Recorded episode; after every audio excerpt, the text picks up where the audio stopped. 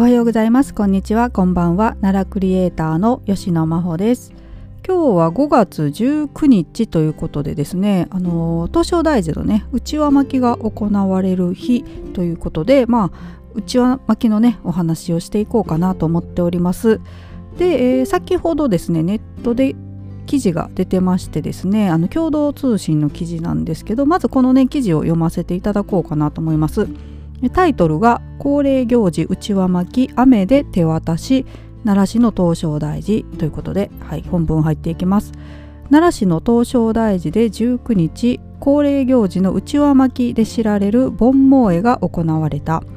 内輪巻きは新型コロナウイルス対策として関係者のみでの実施が続き今年は4年ぶりに一般参拝者約100人に参加してもらう予定だった。だが雨で中止となり代わりに僧侶が内輪を1人ずつ手渡した。ハート型の内輪は宝泉と呼ばれ僧侶や寺の職員の手作り。虫よけの呪文が梵字で描かれて書かれており魔除けや厄除けのご利益があるという。奈良市の船岡孝子さんかな？は過去の内輪巻きで授かることができたのは地面に落ちていて破れた内輪だったという。今回は綺麗なものをもらえたと上機嫌だった。はいこういったね、えー、記事です。まあ、今日ね残念ながら雨だったんですけど、まあ、4年ぶりのね開催ということで私のフォロワーさんもねツイッターのフォロワーさんも結構な数の方がね会場会場っておかしいか。はいこの図書大臣ね行かれてたんですけれどもまあ残念ながらね雨でえー、このうちは巻かれたものをね拾うっていうあれはできなかったみたいなんですけれども、まあ、この記事の中でもね書かれている通りですねあのまあ巻かれたものをねこう地面に落ちたのをいただくってなるとねやっぱり土がついたりとかねこうやって破れたりっていうこともあると思うんですけれどもまあ手渡しなのでね綺麗なものがいただけるとまあそういった点では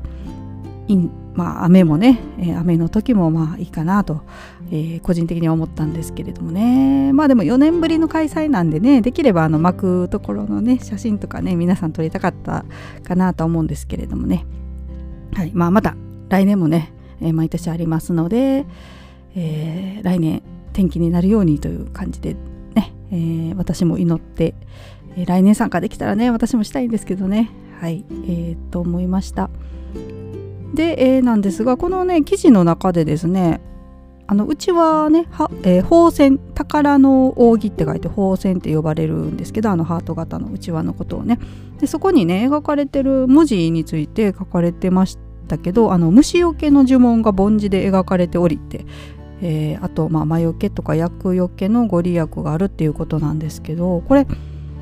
まあ、そういえばねなんか文字書いてあるっていうのは知ってたけど詳しくねその内容って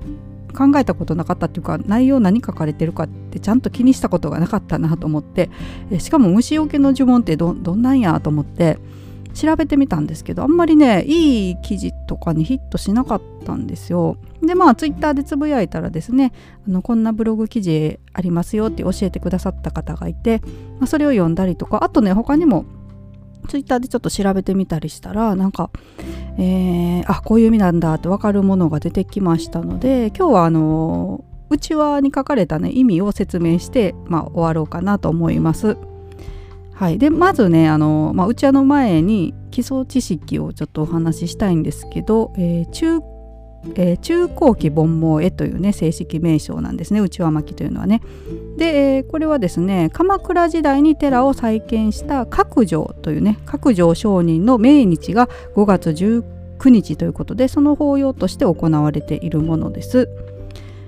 はい、でまあ由来なんですけど、まあ、なんでねうちわになったかっていうことなんですけれども、えー、ある時ですね角上上人の肌にね、えー、止まった顔叩こうとする弟子がいたということなんですが、まあ、その時にですね、まあ、蚊に血を与えるのも全、えー、菩薩業であると、えー、上人が言われましたと。その故事にちなんで、えーまあ、角上上人の没後にですね法華寺の天えー、2層ですね。尼の方。女性の僧侶の方がせめて顔を払って差し上げようとうちわを備えたことが始まりとされているということです。はい、でえーとまあ、これ僧侶がね国宝の古老からですねハート型の宝線ですね。うちわ、えー、宝線と呼ばれるうちわ400本が巻かれるというのがこの、えー、中高期盆萌ええー、別名うちわ巻きなんですけれどもこれねいつ始まったかっていうのがですね、えー、角上上人が亡くなった1249年、えー、直後の1255年頃からと言われているそうです。もう700ね50年以上の歴史があるということなんですね。私もこんなにね歴史あるって知らなくてうちわってねそんなに750年以上前まあまあ中国からね入ってるんで昔あるのは当然としてもその巻いたりするのってそんな昔からやってるっていうイメージがなかったんですけどまあさすが奈良ということで、はい、750年以上の歴史がある祭りとなっています。でこれハート型ねどうしてなのかなって、えー、皆さん思うと思うんですけれども、はい、勝手に 勝手に思うことにしたんですがこれね理由がねわからないそうなんですよ。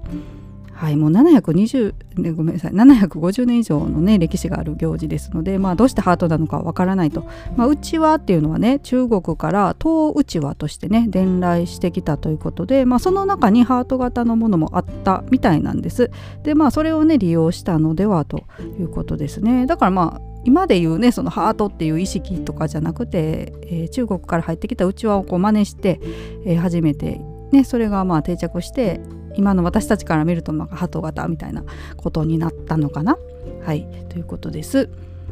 はい、で前振りが、えー、終わりましてですねうちわの表面に何が書かれているのかということなんですけれども、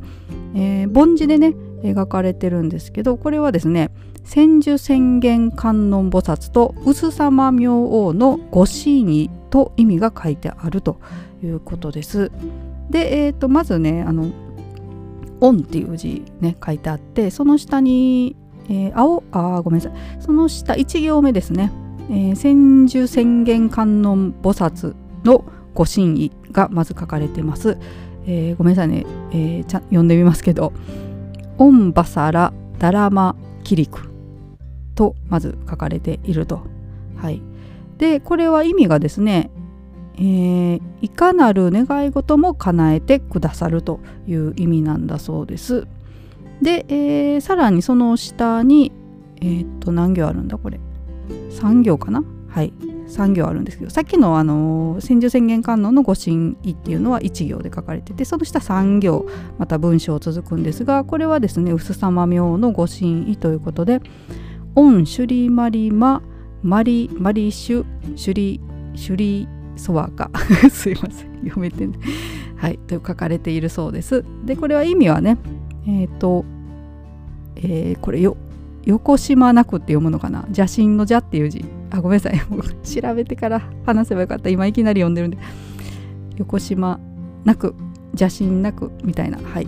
清らかに悔いなき生活をお導きくださると書かれているということですね。まあ、じゃあなくて読んでいいのかな？ちゃなく清らかに悔いなき生活をお導きくださると。こういったね意味が書かれているそうです、まあ、さっきね虫除けの呪文って書かれてるから私どんなこと書かれてんのかと思ったらまああのね払うということですよね。それがまあ虫除けにもつながるということみたいです。であとあのうちわのね裏面にちっちゃいね紙が挟まってるんです。あの棒とうちわの間にね。そこに何が書かれているのかって言いますとですね、えー、まあ、この宝線のねうちわの由来ですね。さっき私がねお話しした由来とあと効能が書かれているということです。で効能はですね、えー、雷難かな。雷の難を、えー、免れ不女は安産し一家は火難火の難ですね。を免れ五穀豊穣となり描写は平癒し、えー、これ何て読むんだ？赤ちゃんですね。赤ちゃんは ごめんなさい。生涯健康と、えーまあ、諸願がね叶うと書いてあるということです。はい。まあ、こういったねうちわが、えー、巻かれると。5月19日ですね毎年、まあ、雨でなければ巻かれるというのがうちわ巻きということです。はい。というわけで今日は、えー、今日短くないか。まあまあ10分ぐらい喋りましたのでね。この辺で終わろうと思います。まああまりまとまりのない話で申し訳ありませんでしたがね、えー、来年ね私も参加したいなと思います。もう早くね朝6時早い人だと4時で並んでるっていうのもツイッターで見たような気するんですけどね。はい。まあ、早く並ばないとねなかなか整理券ゲットできないみたいなんですけれども、まあ、来年チャンスがあれば行ってみたいなと思っております。えー、最後まで今日も聞いてくださってありがとうございました。それではまた。さようなら。